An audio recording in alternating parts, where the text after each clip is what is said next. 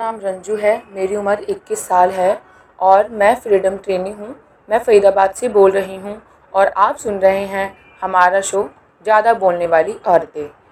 मैं आज आपके साथ अपनी कहानी बताकर ये बताना चाहती हूँ कि क्यों औरतों का पढ़ना और अपने पैरों पर खड़ा होना ज़रूरी होता है। दोस्तों, जब मैं 18 साल की थी, तब मुझे एक लड़के से प्यार हुआ था, मगर जल्दी ये बात मेरे घर वालों को पता चल गए और उन्हें लगा कि मैंने उनका विश्वास तोड़ा है। वक्त के साथ मेरे परिवार वालों में और मुझमें गलत फहमियाँ बढ़ती गईं। उन्होंने मुझ पर भरोसा करना छोड़ दिया। मेरी बातों को समझना छोड़ दिया, जिसकी वजह से हमारे रिश्ते ख़राब हो गए थे। और एक दिन हालात इतने बुरे हुए कि मुझे उस लड़के से शादी करनी पड़ी। मैं तब बारहवीं की पढ़ाई पूरी कर चुकी थी और ग्रेजुएशन में एडमिशन ले चुकी थी। मेरा कॉलेज का पहला साल ही था कि अचानक से मेरी ज़िंदगी इतनी बदल गई कि मैंने सोचा नहीं था। मैं कभी भी अपने घर वालों से दूर नहीं होना चाहती थी। मगर हमारे बीच में खुलकर बातचीत ना होने की वजह से हमारे रिश्ते खोखले हो गए थे और मेरी शादी के बाद हमारा रिश्ता ही टूट गया। शादी होने से पहले मेरे पति ने मुझसे कहा था कि मैं अगर पढ़ना चाहती हूँ तो वो पढ़ाएँगे और यदि जॉब करना चाहती हूँ तो जॉब कराएँगे। मगर जब मैं अपने पति के साथ शादी करके उनके घर गई तो मुझे उनकी नानी की तरफ़ से जातिवाद को लेकर भेदभाव का सामना करना पड़ा। वो हमेशा मुझे नीचा दिखाती रहीं और मुझ पर तंज कसती रहीं। कुछ दिन बाद से मेरे पति भी अपने घर वालों के साथ मिलकर मेरे साथ बुरा बर्ताव करने लगे और मुझ पर हाथ भी उठाने लगे। जब भी घर में कोई बात पर बहस हो जाती थी तो मेरे पति मुझे घर से निकालने की बात करने लगते। ऐसा दिखाते थे कि मेरे साथ शादी करके और मुझे अपने घर में लाकर उन्होंने मुझ पर एहसान किया है। उस वक्त कोरोना काल था तो मेरी पढ़ाई भी घर से हुई और घरेलू काम की जिम्मेदारियों की वजह से मेरी पढ़ाई भी सही से नहीं हो पाई।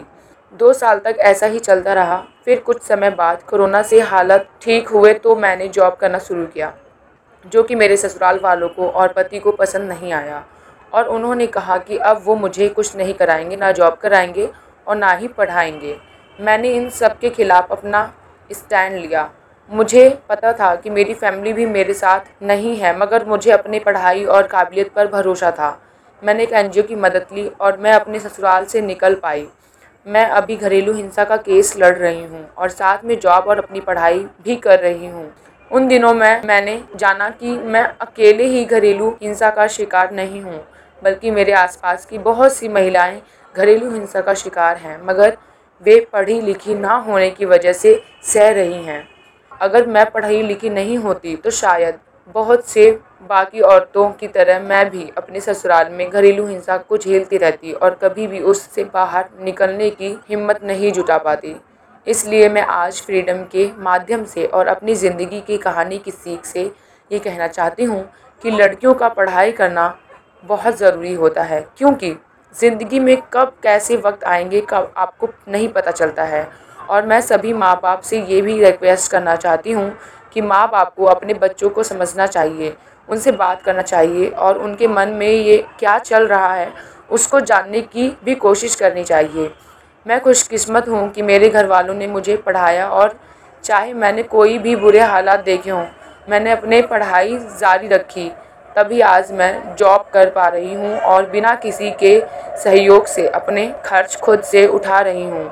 मैं अभी अकेली तो हूँ, मगर खुलकर सांस ले पा रही हूँ, अपनी ज़िंदगी को अपने हिसाब से जी पा रही हूँ। मैं खुद से प्यार करना सीख रही हूँ। दोस्तों, यदि लड़की अपने पैरों पर खड़ी होगी तो अगर कभी उसके सामने बुरी स्थितियाँ आएँगी तो वे उसका हिम्मत से डट कर सामना कर सकती है। तो प्लीज़, सभी लोग अपने लड़कों के साथ साथ अपनी लड़कियों को भी पढ़ाई और उन्हें मज़बूत बनाएँ। आज के लिए बस इतना ही। उम्मीद करती हूँ मेरी कहानी से आपको कुछ तो सीखने को ज़रूर मिला होगा। तो दोस्तों, ये था हमारा शो।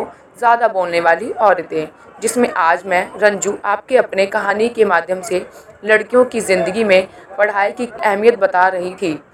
अगर आप भी मेरी तरह अपनी बात रखना चाहते हैं तो फ्रीडम से जुड़ें और हमें nine eight one eight zero two three zero five three पर या nine eight one eight zero two three five seven four पर संपर्क करें। धन्यवाद।